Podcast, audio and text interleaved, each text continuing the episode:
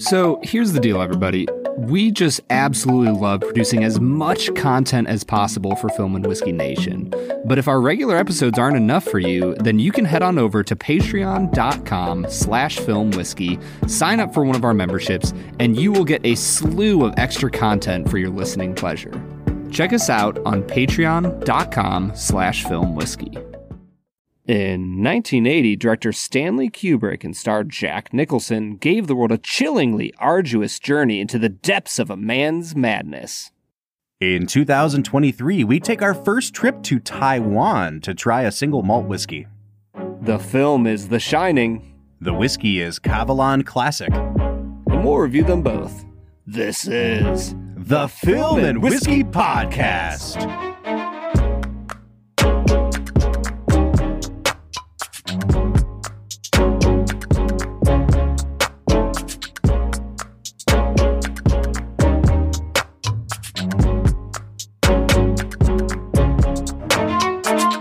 Welcome to the Film and Whiskey Podcast, where each week we review a classic movie and a glass of whiskey.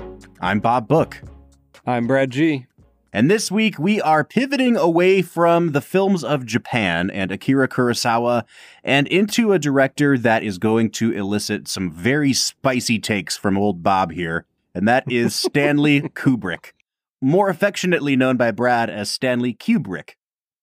I do love, I, I just really love I'm just saying, I have always heard it said Kubrick. I really want to just make a really crappy Photoshop where I like make him into a cube shape.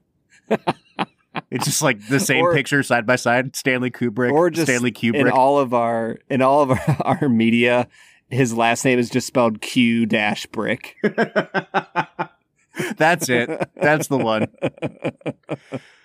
All right, Brad, before we really dive into The Shining today, which by the way, folks, is the movie we're talking about, I want to get my my own personal biases on the table about Stanley Kubrick. And then we're going to get both of our personal biases on the table about horror movies because we have a lot to unpack here today, man. So I was let- gonna say, I saw this movie on the schedule and I was like, Bob, like I know that this will garner listeners, but they're never gonna listen to our podcasts again because we're all we're gonna do is talk about how you don't like Stanley Kubrick and I don't like horror films, and you also are not a huge fan. I am not a huge fan. Let me let me get my Kubrick stuff out of the way first. So, Brad, I know that you don't really have an extensive background with Kubrick. Uh, he only made 16 films, uh, credited films on IMDb, and even fewer feature length films. So, he's a guy that took a lot of time in between projects, especially after he became a really uh, like a household name as a director. With Stanley Kubrick, it there's just something within me. And I think it's like growing up in the Midwest and growing up, you know, lower middle class to poor and having this work ethic and like everyone always thinking that they're better than us coming from Northeast Ohio. I understand that Stanley Kubrick grew up in the Bronx. Like he it's not like he was some elite aristocrat. But there's something about watching Kubrick's movies and then hearing him talk about his own movies and then hearing people fawn over him and treat him as a god it is like there's just something within me that is just primed to hate this dude in the first place.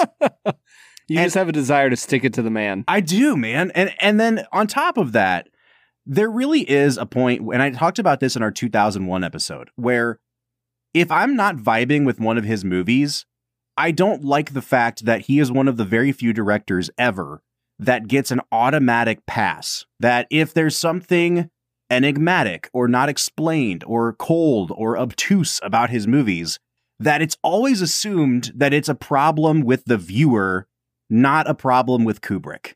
And for a guy who is known for his super meticulous research, he spent years researching every movie he ever did to the point of madness. It's like, you know what? Maybe you could just make better movies if you're going to spend that much time on it. like, You hear that?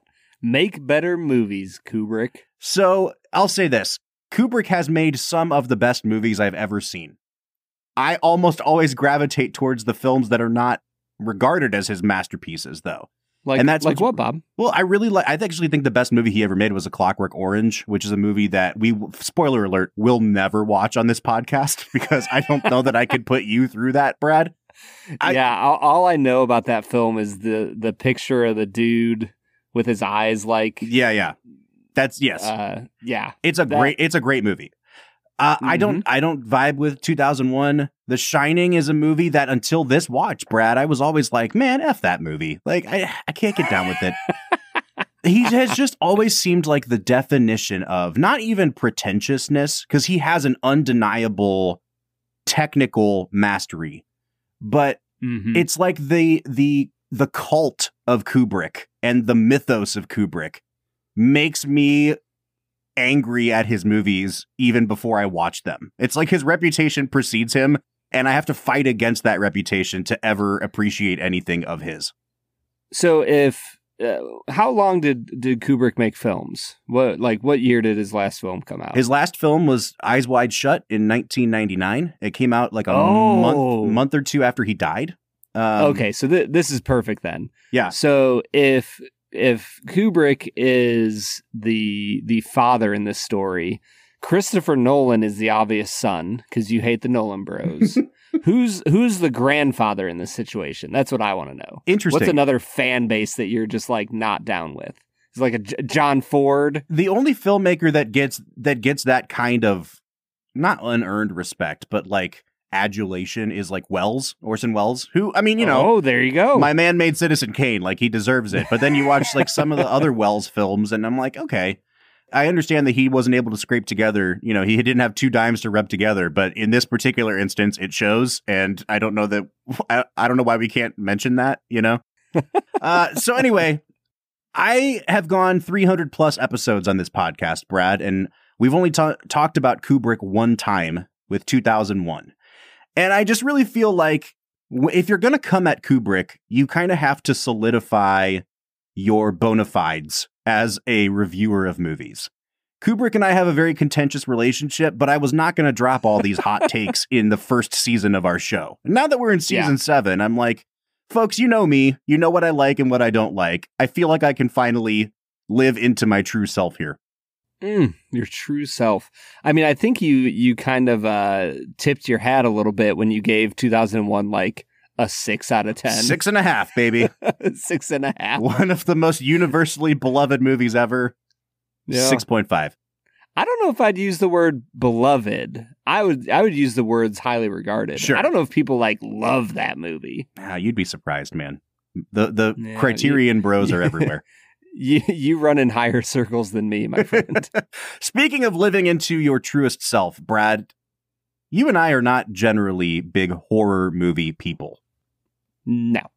No. Tell me a little bit about that. Tell me about your personal distaste for or aversion to horror. Yeah, my aversion to horror.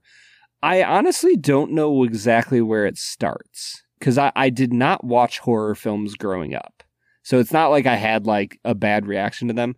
Uh, if I'm if I'm really reflecting well, I, I know that I've heard my mom tell stories about uh, you know one of my aunts and uncle where they showed their daughter back in like the early 80s when she was like two years old poltergeist. Obviously an in- incredible movie to show your two year old Sure. uh, and and they talked about how she was like like like genuinely could not sleep for like four months. And so maybe that's a part of it like my parents discussed of, of horror films. I think that when i have watched a few horror films they just mess me up man. I i mean i remember watching vertigo when i was like 14 and that messed me up a little bit right, which I wouldn't like- even like- describe as a horror film, really. no, but like the idea of this dream that it just messed me up. Yeah. I, I did not enjoy it. I think that as I grow older, I realize, and this is getting into my spirituality and, and religion a little bit. I do believe in spiritual forces in the world. Mhm. Like I like I don't think that physicality, the physical world is the only thing that exists. Mhm. I do think that there are spiritual forces. I think some of them are out there for our good, and I think a lot of them are out there for our evil, for our bad, that they want to mess us up. And horror films just seem like too easy of a conduit Mhm. to uh, channel some of that grossness. So Our that, that's me, man. friend of show Josh Larsen, the host of the Film Spotting podcast, and uh, you know fellow believer, has just written a book. It's called "Fear Not." colon a Christian appreciation of horror. And it's all about, you know, looking at horror films from a Christian perspective. And we are going to have Josh on the podcast here in a few weeks to talk about the book and to kind of present him with, you know, our own misgivings and unease with horror films. Brad, I share a lot of the same beliefs you do about horror movies.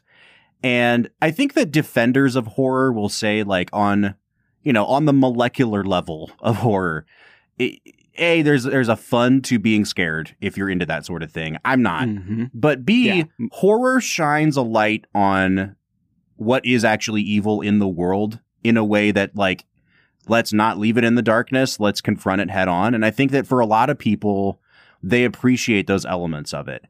I'm not one of those people. Like I'm just going to be honest with you. I went to see a horror movie with one of uh, our mutual friends a couple weeks ago, Brad Mm. and it's this one? it's this new movie called The Last Voyage of the Demeter, and it is basically Dracula on a boat, and it looked like fun horror. And so, in my mind, there's like fun horror, and then there's mean horror. And What- mean what's a what's a popular example of fun horror? See, I think fun horror can still be kind of mean to its characters. Like it can really dispatch of characters in horrific ways. But when I think of So like like Final Destination. Yes, that's a fun horror. Okay. I think any of the sequels to Halloween, once you get into like Halloween 4, Halloween 5, Halloween H2O, like Michael Myers will just pick up like a broomstick and then impale someone with it. And you're just like, yeah, that's more of that, please. You know, That's that's that's a fun impaling. I think that mean horror, like this movie in particular, it was so vicious in its kills, and there was such a sense of dread and hopelessness and nihilism. And it was ten thirty at night. I was really tired, so it hit like midnight. The movie's two thirds of the way over. Dracula is pursuing a kid on this boat, and I'm like, as a father of young kids, I'm like, I'm not, I can't do this, man. I never walk Mhm. out of movies. I left this movie. And I will say, I might go back and watch the end of that movie, but I will be doing it.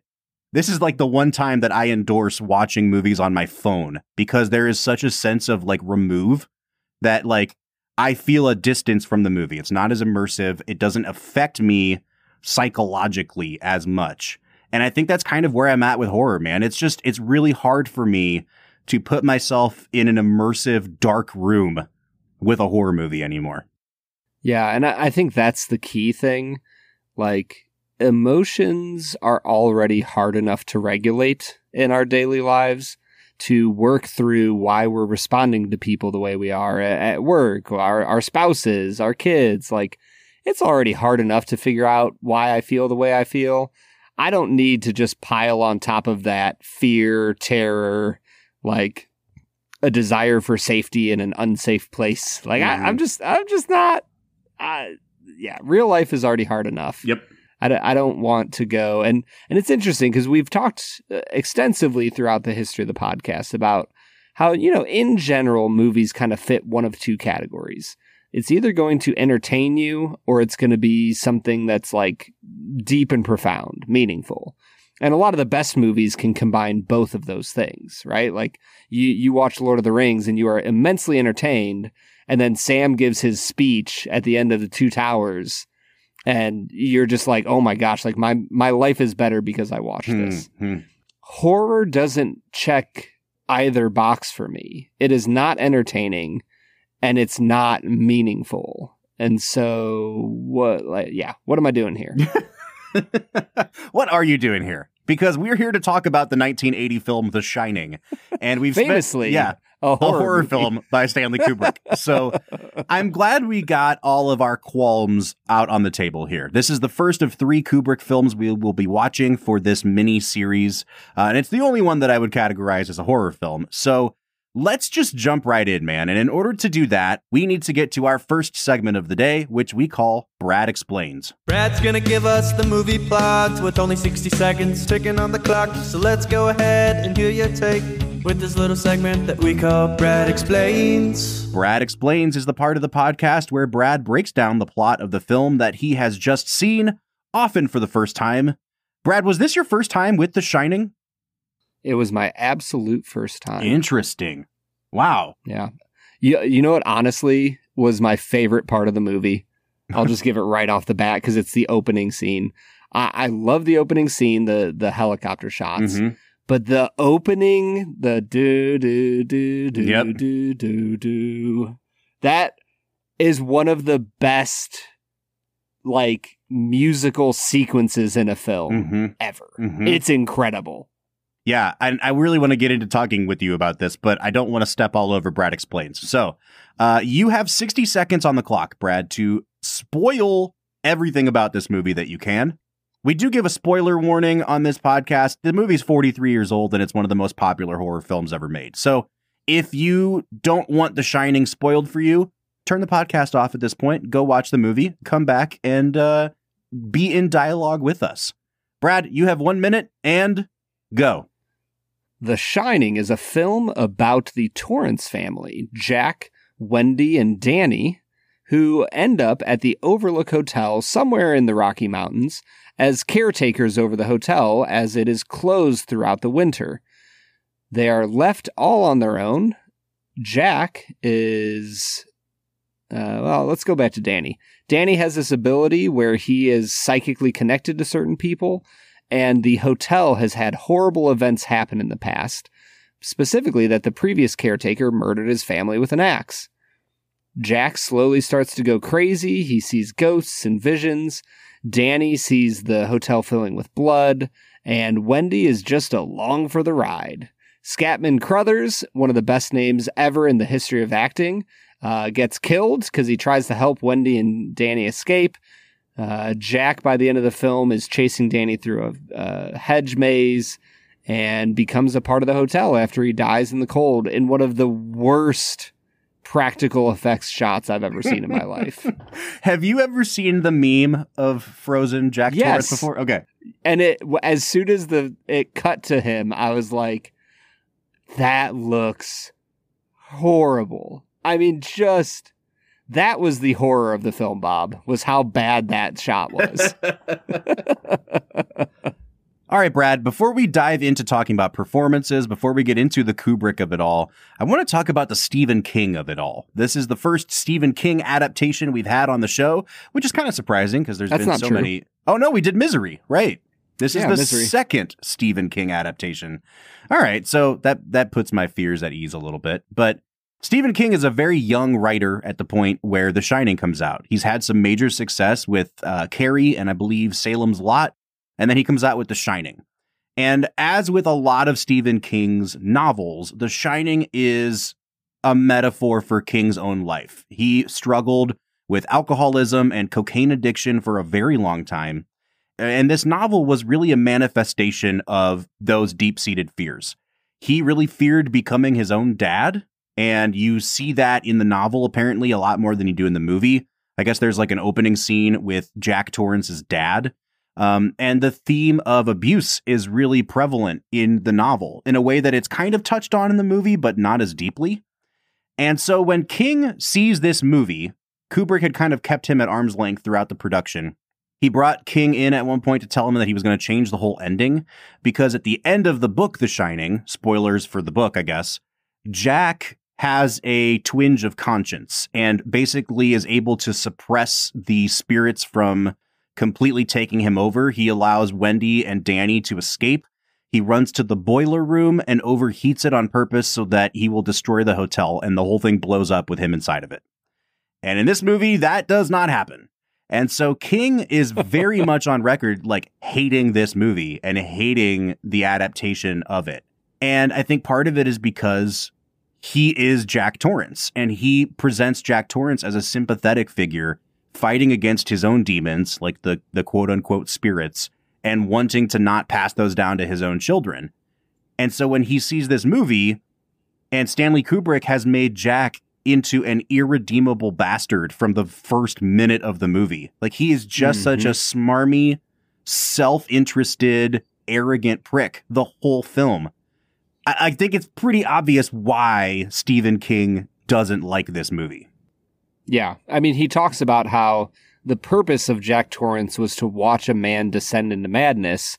And he did not like the casting of Jack Nicholson from the start before he ever saw any, you know, footage.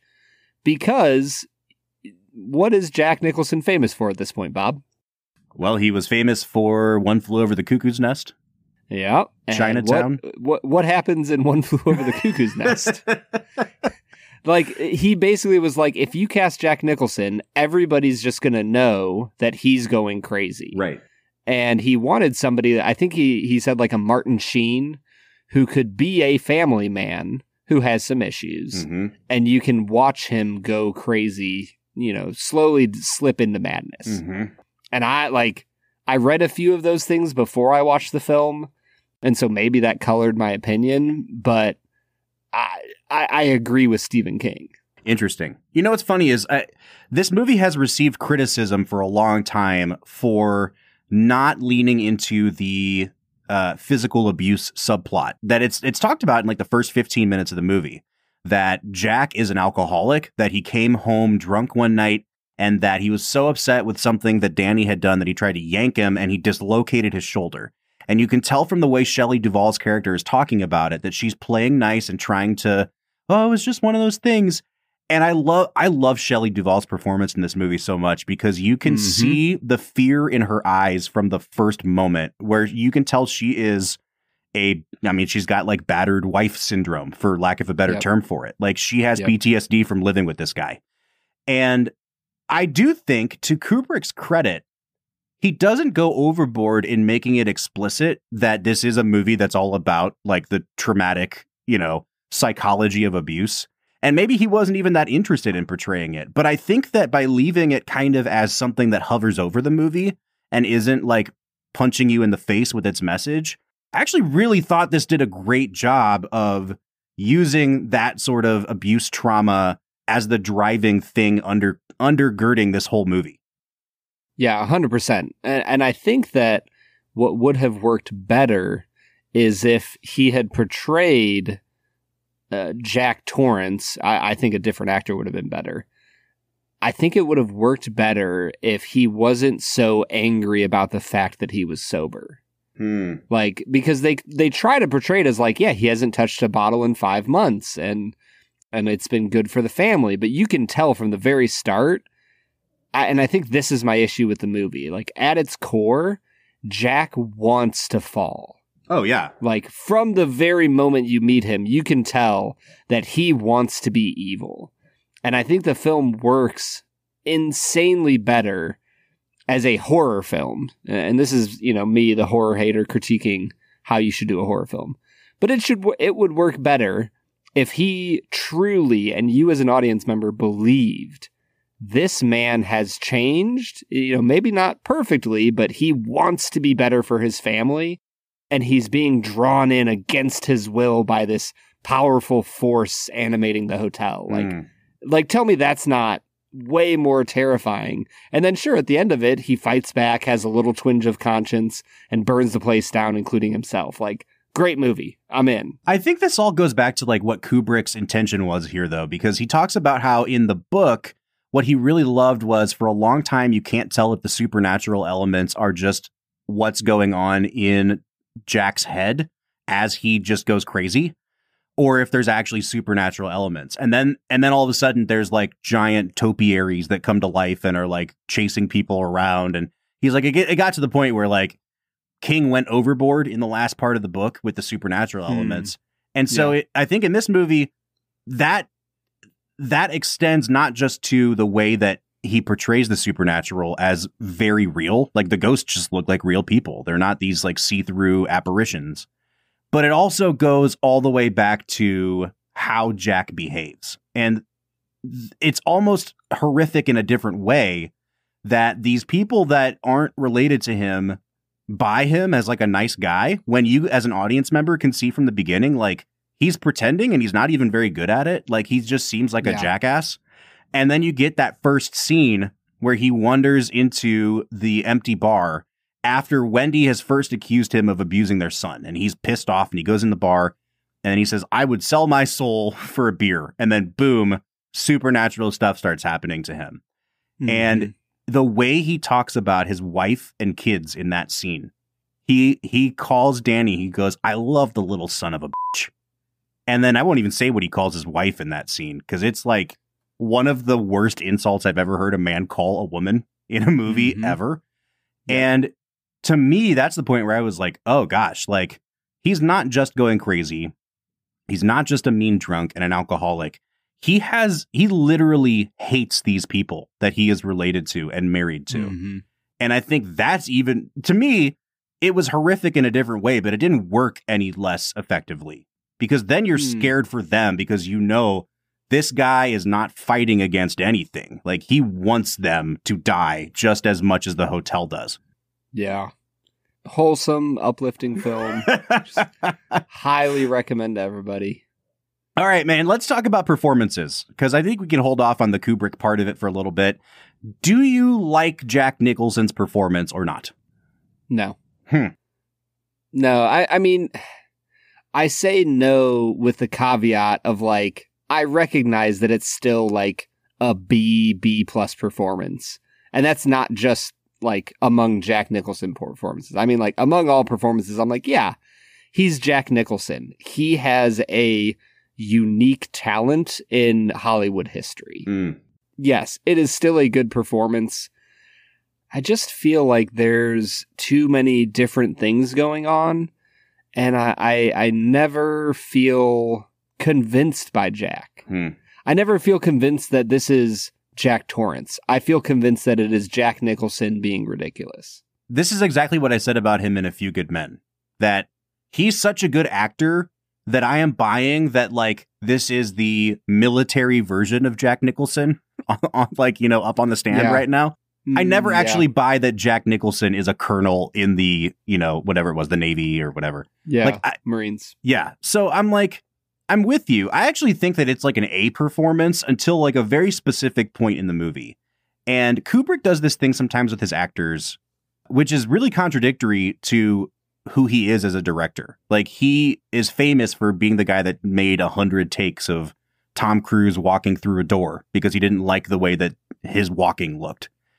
But I notice it sometimes in movies like uh, like Paul Thomas Anderson. I think we talked about this with There Will Be Blood. That yes, Daniel Day Lewis's performance is one of the best performances I've ever seen, but I also think it is like so indulgent and and PTA just leaves the camera running sometimes and lets Daniel Mhm. Day Lewis like work out like go to the logical extreme of what he could do in that scene and then he's like brilliant put it in the movie and it's like you could Yeah. have trimmed the last 15 seconds off of that where he was like on the ground mooing like a cow or something you know? And in this movie you kind of get that. Like there are scenes where Nicholson is believably crazy and and intimidating and scary and then he'll start like sticking his tongue out and going la la la la. And you're like what is this man? Like it completely takes me out of the movie. And at the end you know when he's chasing Danny around the maze and he has this voice that's just Danny Danny where are you it's it's not scary anymore man It's- like it's J- Jeff Bridges and Iron Man. you know, I keep thinking of uh they did a South Park episode where uh Stan's dad, Randy, buys the last blockbuster in town and no one ever comes to Blockbuster. And so it's like the Overlook Hotel. And he goes crazy and he's chasing Stan around and Stan, come back, Stan. so like I can't watch the end of this movie now without thinking about how ridiculous it is to the point where it's it's no less over the top than the South Park episode is. Yeah, and this this is kind of a complete aside.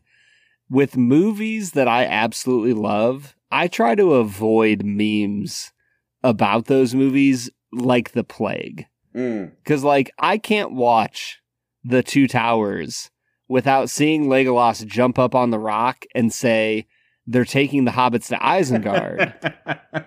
and I can't not hear gaga ga ga ga ga ga god.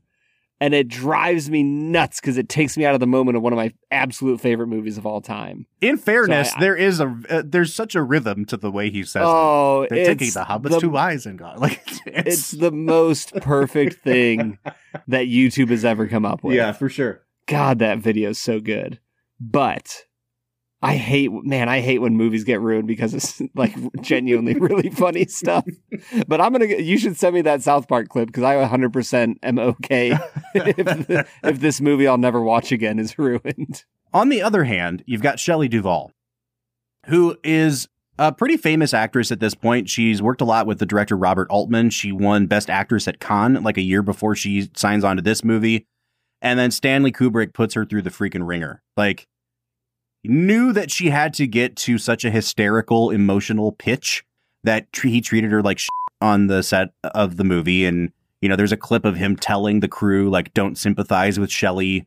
And uh, she basically had like a mental breakdown on the set of this movie. And it's really sad to see because she still struggles with mental health issues now. And um you know part of me is like I don't think you can actually blame Stanley Kubrick for being the root cause of that but part of me wants to because I just Probably I don't know. It probably didn't help. it didn't help, you know? And uh, there's actually like this fun little story, not fun at all, but Kubrick's daughter was shooting behind the scenes Fun footage. horror. Fun horror. Kubrick's daughter was shooting behind the scenes footage for this movie and edited it down into a little featurette. And all of the clips of him talking to Shelley behind the scenes are, are included in that.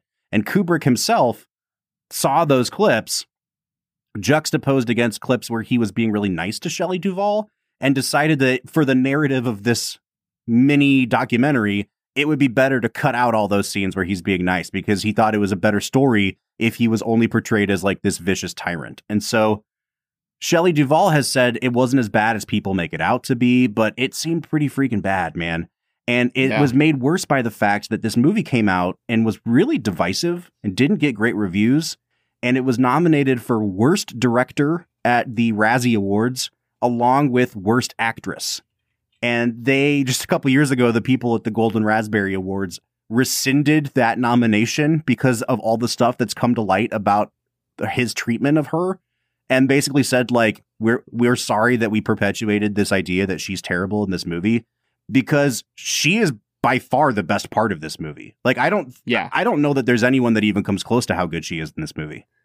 Do you think that Damien Chazelle like heard that story, watched the featurette, and was like, "I'm gonna make a drumming movie with this, like where this is the entire premise"? Probably actually.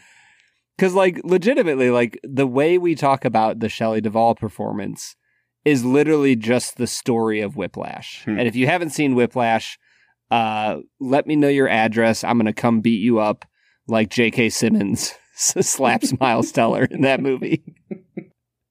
uh, you need to watch Whiplash. It's incredible. But Shelley Duvall's performance here is Miles Teller in Whiplash. Like he treats her like garbage, but she turns in an incredible performance. So like is it is it worth it, Bob? That's the question with Kubrick. That's always the question with Kubrick. And I think to some extent, I don't want to say yes, it is, but this is probably, it gets back to my whole thing about Kubrick's always been accused of dropping the abuse subplot in this movie. And I actually think that this might be one of those areas where I want to give him way more credit because this is one of the most believable depictions of, you know, a, a woman in fear for her life living with an abuser that I've ever seen on film. And like here, is it under the guise of a supernatural horror movie? Absolutely. Does it Mhm. take away from the subtext at all? Not at all. Yeah, I, I think that the abuse subtext really shines through. And I think that the character of Danny portrays it in a really terrifying way that sure they call it supernatural here, but if you want to believe that children don't check out of reality when they are faced with abuse, Mhm. then I like I don't know what to tell you. Like his imaginary friend Tony is not an imaginary friend. That's the safe place for him to split his personality so he can stop facing abuse. Mhm. And the way that Shelley, Wendy, the mom, talks about the abuse to the the the doctor, you can tell this isn't hasn't been the only time. Right. That's been the only recorded time. Well, and then there's there's also apparently an inconsistency in the movie where one time they're telling the story, they say it was three years ago, and then the next time they tell it, they say it was six months ago. And so it just implies that this is an ongoing thing. And it's not an accident that Kubrick let that into the movie. So yeah, I mean, I, I really do think Shelley Duvall is incredible. I will say that like almost all of the non-horror like dialogue scenes in this movie seem very stilted and like none of the dialogue delivery seems natural from anyone, Yes. like from anyone. yes. And I don't know if that's Dude. intentional or not. It's hard to believe that it's not with as many takes as Kubrick would do, but like everyone seems like it's their first time acting when they're delivering lines of dialogue in this film. It reminds me of the dude who's an actual doctor in Awakenings. Oh yeah. Remember that where it's like, is this your first time acting? Because it sure feels like it. And with Shelley and and Jack Nicholson, they just have zero chemistry, bro. Which is And, fine like- because it works for the movie, right? But but here's the thing: it's fine in the sense that you know within the movie they are a barely holding on marriage. But for me, it, it felt like it went beyond that, Mm. where it's not just a, like. Because he, here's the thing: when I think about a strained marriage that is falling apart, but there's still on str- on screen chemistry between the leads, I think about Marriage Story incredible chemistry between the two of them, even as their life is supposed to be falling apart. Mm-hmm. And I just think you're missing that here. And I don't know if it's because, you know, Duvall is so uh, stressed out about the movie that she's just barely clinging on, you know, to her own sanity, let alone try to have on screen chemistry with Jack Nicholson. I, like, I don't know what's going on. For me, it, it didn't work and I noticed it. Okay, I'm I'm never the guy that suggests remaking movies, but if they were to do a Shining remake, how good would Adam Driver be in that Jack Torrance role? Oh, dude. How- like, oh my gosh, I didn't even think about that until just now because he's physically imposing too. Yes, yeah. So, Mm. so who are you putting in Shelley Duvall's role? Like, I mean, I guess you're I guess you're putting Charlotte or Charlotte uh, Scarlett Johansson in there, which I don't I don't know if I would do that. her twin, her unknown twin sister, Charlotte Johansson. it's like the Bronte sisters. Okay, uh, Brad, we have gone like 40 minutes without taking a break yet. We're we're really front loaded on this episode. I think we're in a good place to stop here as we devolve into Charlotte Johansson. Let's try this Kavalan whiskey. What do you say? Let's get to it.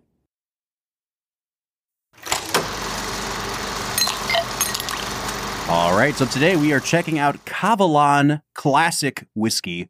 Now, Brad, Kavalan is a malt whiskey. It's made completely of malted barley, but it's made in a location that we have never had a whiskey from before, and that is Taiwan. Ooh, The crazy thing about Kavalan is that they have like a, an extensive line of whiskeys now, and they're all pretty expensive. I mean, partially because of where they're importing from, but they're very premium in price. And yet, I don't see that much about the brand itself online. Like, there's the Kavalan website, and then there's, you know, you can go to like Total Wine and look at all the different Kavalans that you can buy. But it's not like these ridiculous American distilleries now that spring up and they're like, you know, my grandfather was Davy Crockett, and in the olden days, like, there's none of that. So I'm really struggling to find a ton of information about the distillery itself, even though it's it's well known, it's well awarded. I don't know. I just want to see the Davy Crockett whiskey that has like the coon skin cap on the bottle, like has like the stopper. Right. Oh man. So what you're saying is you're just vamping because you don't have any information to say about it. I Uh, don't. I really. think that means we need to just get into the whiskey bob because spoiler alert is delicious, bruh. It smells amazing. Uh, this is 43% ABV or 86 proof. It is non age stated. I have no idea what that means for Taiwan regulations. I don't know how old this stuff is, but I know that it smells really, really good. Brad, I'm trying it live on air. You've tried it already. Why don't you hit us with your nosing notes while I stick my nose in this glass? Yeah, so this one has like a little bit of peach, a little bit of the the barley definitely comes through. There's honey, there's cherry, and then the the longer you sit with it, you get some stuff I've never gotten on a on a whiskey before. It turns almost like a tropical fruit punch, but not like you know like red fruit punch Gatorade. Like I, I'm talking like an actual smoothie made with tropical fruits. Hmm. I think it's a really fascinating nose. It's not like blowing me out of the water completely, but it's it's got a lot to intrigue me. So I give it an 8 out of 10. Yeah, I'm in the same place as you. What I immediately noticed is that this has the fruity brightness of an Irish whiskey. Like as soon as I popped the cork, there was tons of honeydew and like really bright melon, uh, some orange, some lemon zest as well. As it sits in my glass, I get all that, you know, with that nice kind of heathery, like an Irish whiskey underneath it. The longer it sits here, the more it's starting to pick up a ton of brown sugar, which is like, I, I love that because I never get that on scotch or usually on malted whiskeys. It's very, very warm to go with that sort of like tropical fruit nose. Uh, I, I'm excited for where it's going to go, but I'm with you. I'm going to give it an eight here. Yeah, and then you get into the palate, and Bob, I've never tasted a whiskey that is like so tropical. Mhm. Like it's there's mango, there's uh, you know you get your barley and honey. It definitely has some classic Scotch feels to it, but the mango, and then for me, it turned into this like bright, sweet pineapple juice, Mhm. and I have never had that on a whiskey before, Bob. So I used to work at a university that was pretty famous for having a lot of international students in the nursing program, which is the building that I worked in. And we had a Taiwanese student actually who graduated and then left a box of these treats with my boss as a thank you for being her mentor or whatever. And my boss didn't want to eat them. And so she was like, here, take them home to your family. And they were these little like pineapple sponge cake treats that are all individually wrapped. And it was like, I love how you just like quietly threw your former boss under the bus. I mean, she didn't want the, she- the candy. Like, she just didn't want to eat them. I mean, it was nice you of her to this- not throw them away. She just said, like, hey, I'm not going to eat these. It was a very sweet gesture. I appreciated that she gave them to me. In any case, it was like if you could take a fig Newton and fill it with like upside down pineapple cake kind of a thing instead. It was they're they're incredible, and I've been trying to buy them on Amazon for like a year now, but they're really expensive. This is that, dude. It's brown sugar. It's like Oh. upside down pineapple cake slash fig Newton in a glass. It is so freaking good. I'm gonna give it a nine out of ten on the taste. Yeah, I'll give it a nine as well there. I think the finish comes down just a little bit for me. The pineapple kind of citrusy feel sticks around. Uh, the the barley kind of takes over a little bit. It's still a really strong finish, just not quite the heights that the palate had me at. So I'll give it a seven and a half.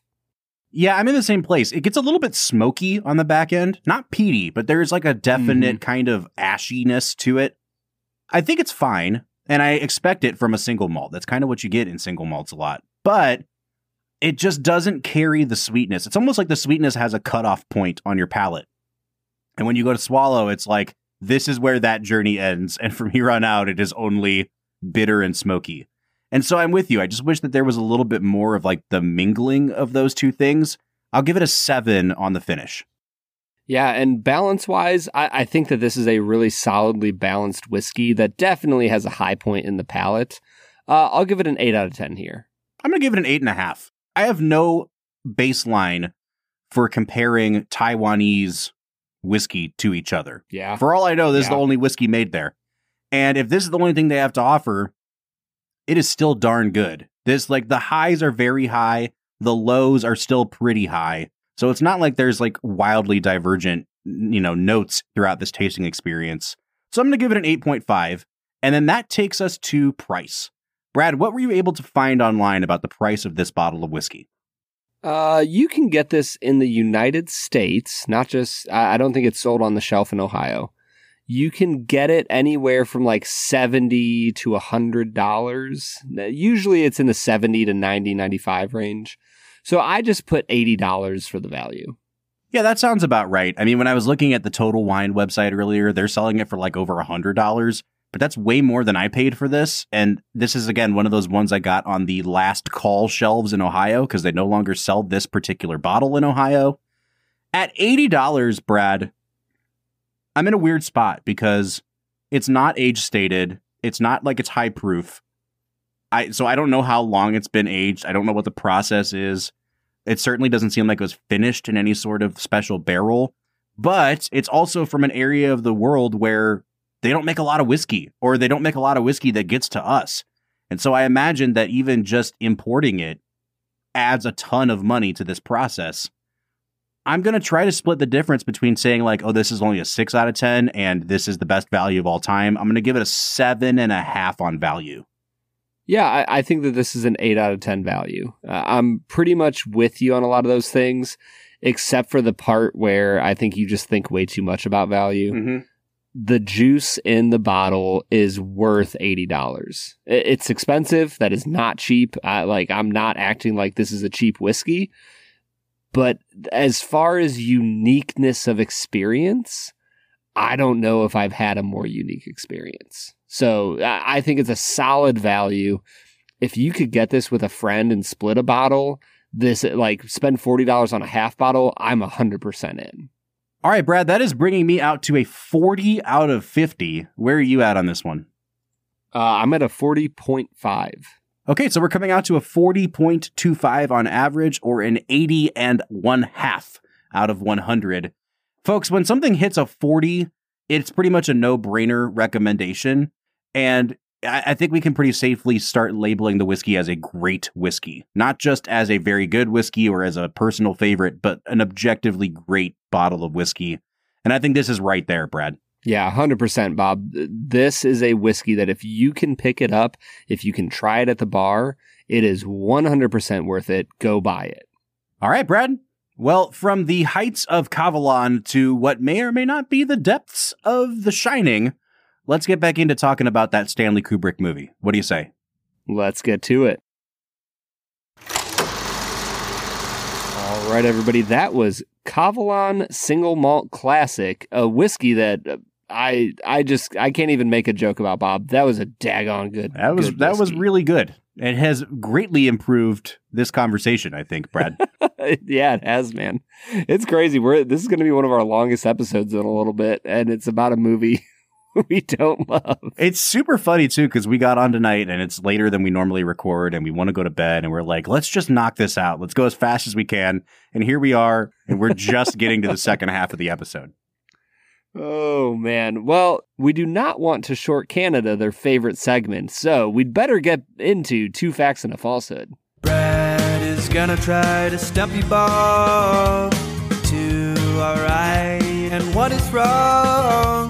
Two facts and a falsehood. That's right. Two facts and a falsehood. The part of the podcast where Brad presents three items to me as fact about the making of this movie, one of which is a complete lie and fabrication, and I have to figure out which one that is. Brad, how uh, how are you feeling now that I have gotten myself over 500 for the first time in what seems like years? Uh, I feel like a proud dad, Bob. you're, you're just doing great. You, you like Jack Torrance. Love that son of a bitch. Bob, I think you're doing great. You're you're Hmm. killing it. You're definitely going to win today. There's no doubt in my mind you're going to win. Oh my gosh. Why do you do this to me? All right, man. Hit me with your two facts and a falsehood.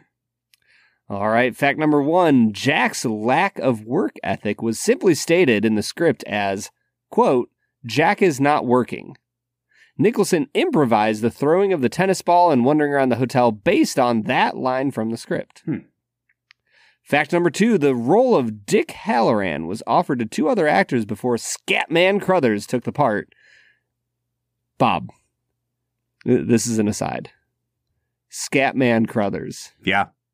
the best name I'm in a little the history of Hollywood. I'm a little pissed off that he took my nickname. I have been known as Scatman Book for such a long time. Scatman book. And the thing is, like, it fits the way he talks. It, I I can't get over it. Mm. Scatman Crothers, everybody. Scatman. Most famously, Kubrick wanted Sidney Poitier for the role, but was unable to offer him enough money for a smaller part after he had done In the Heat of the Night.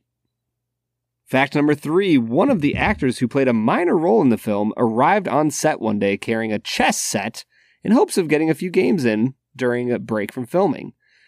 Kubrick, an avid chess player who had in his youth played for money, noticed the chess set, and despite the production being behind schedule, he proceeded to call off filming for the day and engaged in a set of games with the actor. Hmm.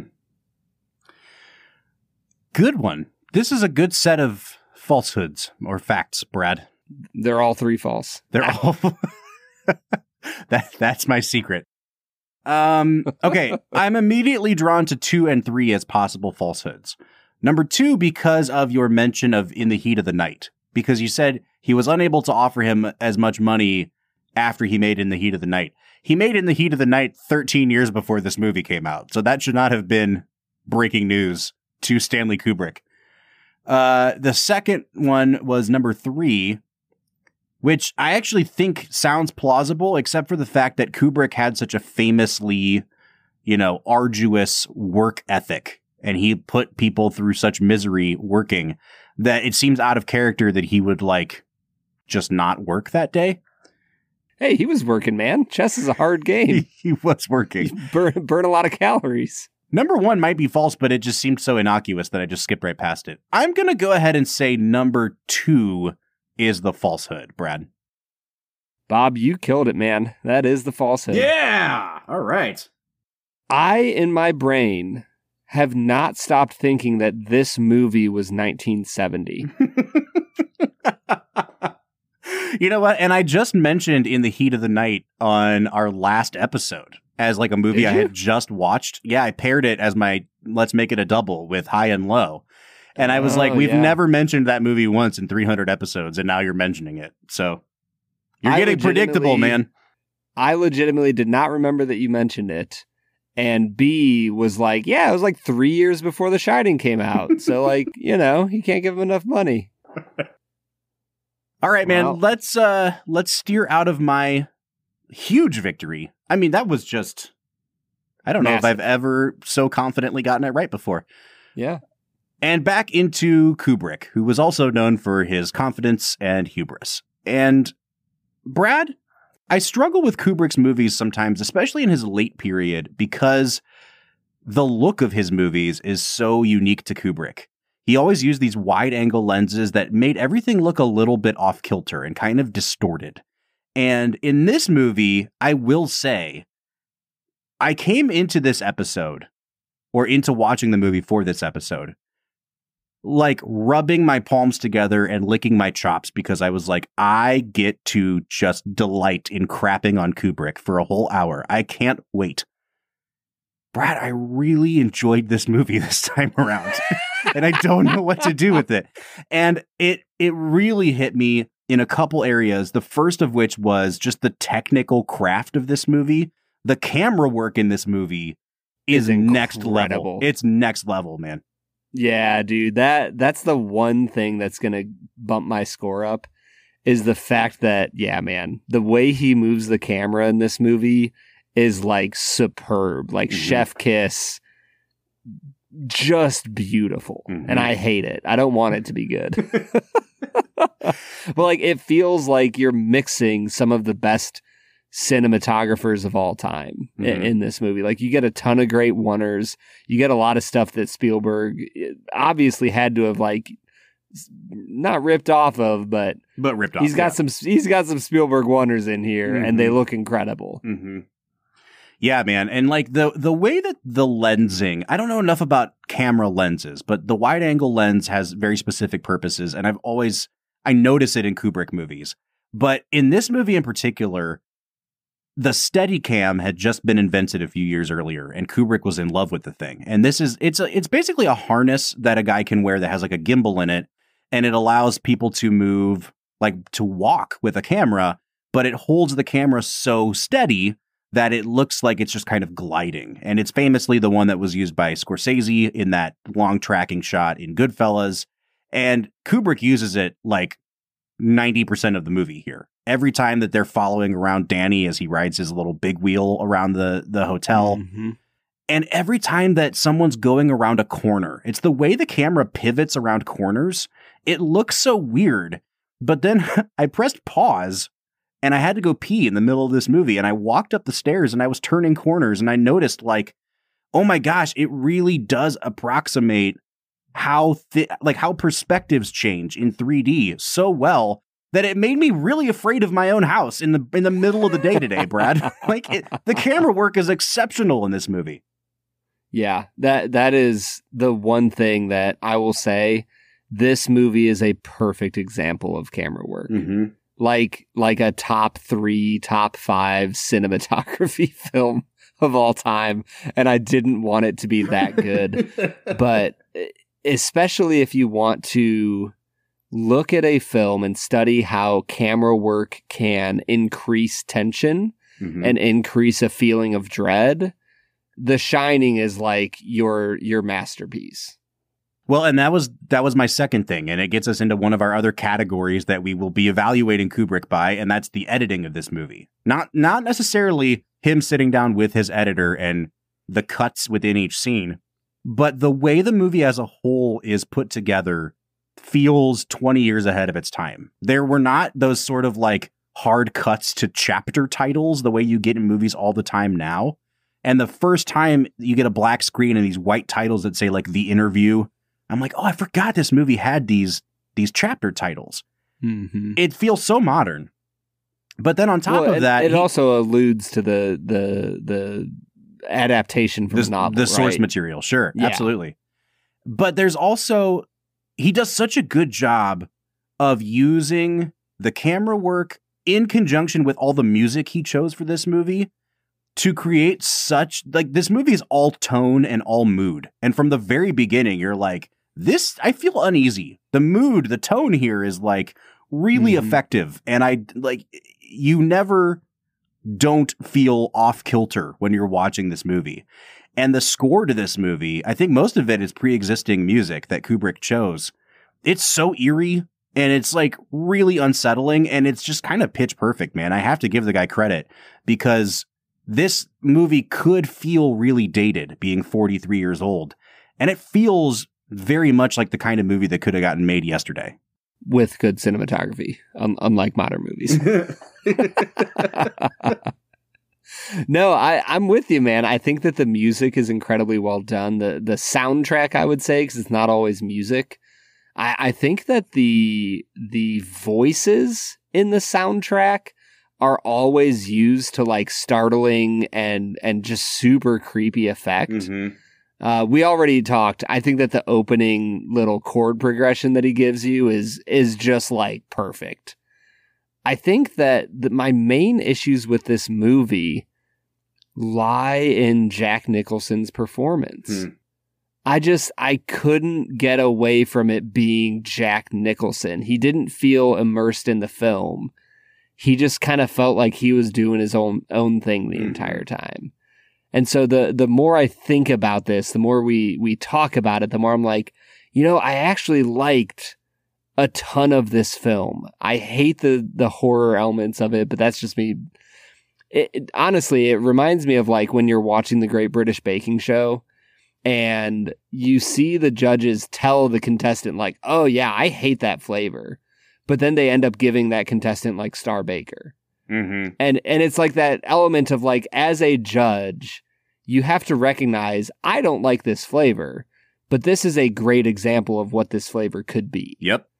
and i think that's kind of where i'm at with this movie bob A hundred percent, man. I'm, and I, I have to say, my estimation of this movie like skyrocketed after this watch through. It's a really effective movie. Do I think it's perfect? Absolutely not. I think the last 25 minutes really kind of fall off a cliff in terms of like tension building and and Nicholson is so over the top and hammy at that point that it's like watching a Looney Tunes character run around with a mallet. You know what I mean? Like it's very Yeah. Elmer Fudd chasing Bugs Bunny. And uh and so there's there's elements to it that don't really work for me. And yet I have to give Kubrick credit, man. This is clearly the work of a master. Which pains me to say, man. I really wanted to have my hot take machine fired up today and just crap on Kubrick. But Brad, I think we're in a pretty good place to get into our final segment of the day, which we call Let's Make It a Double.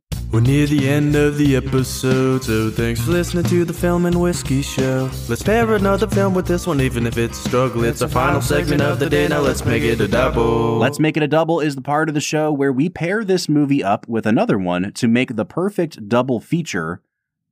Brad, I'll just turn it over to you, man. What are you pairing The Shining up with?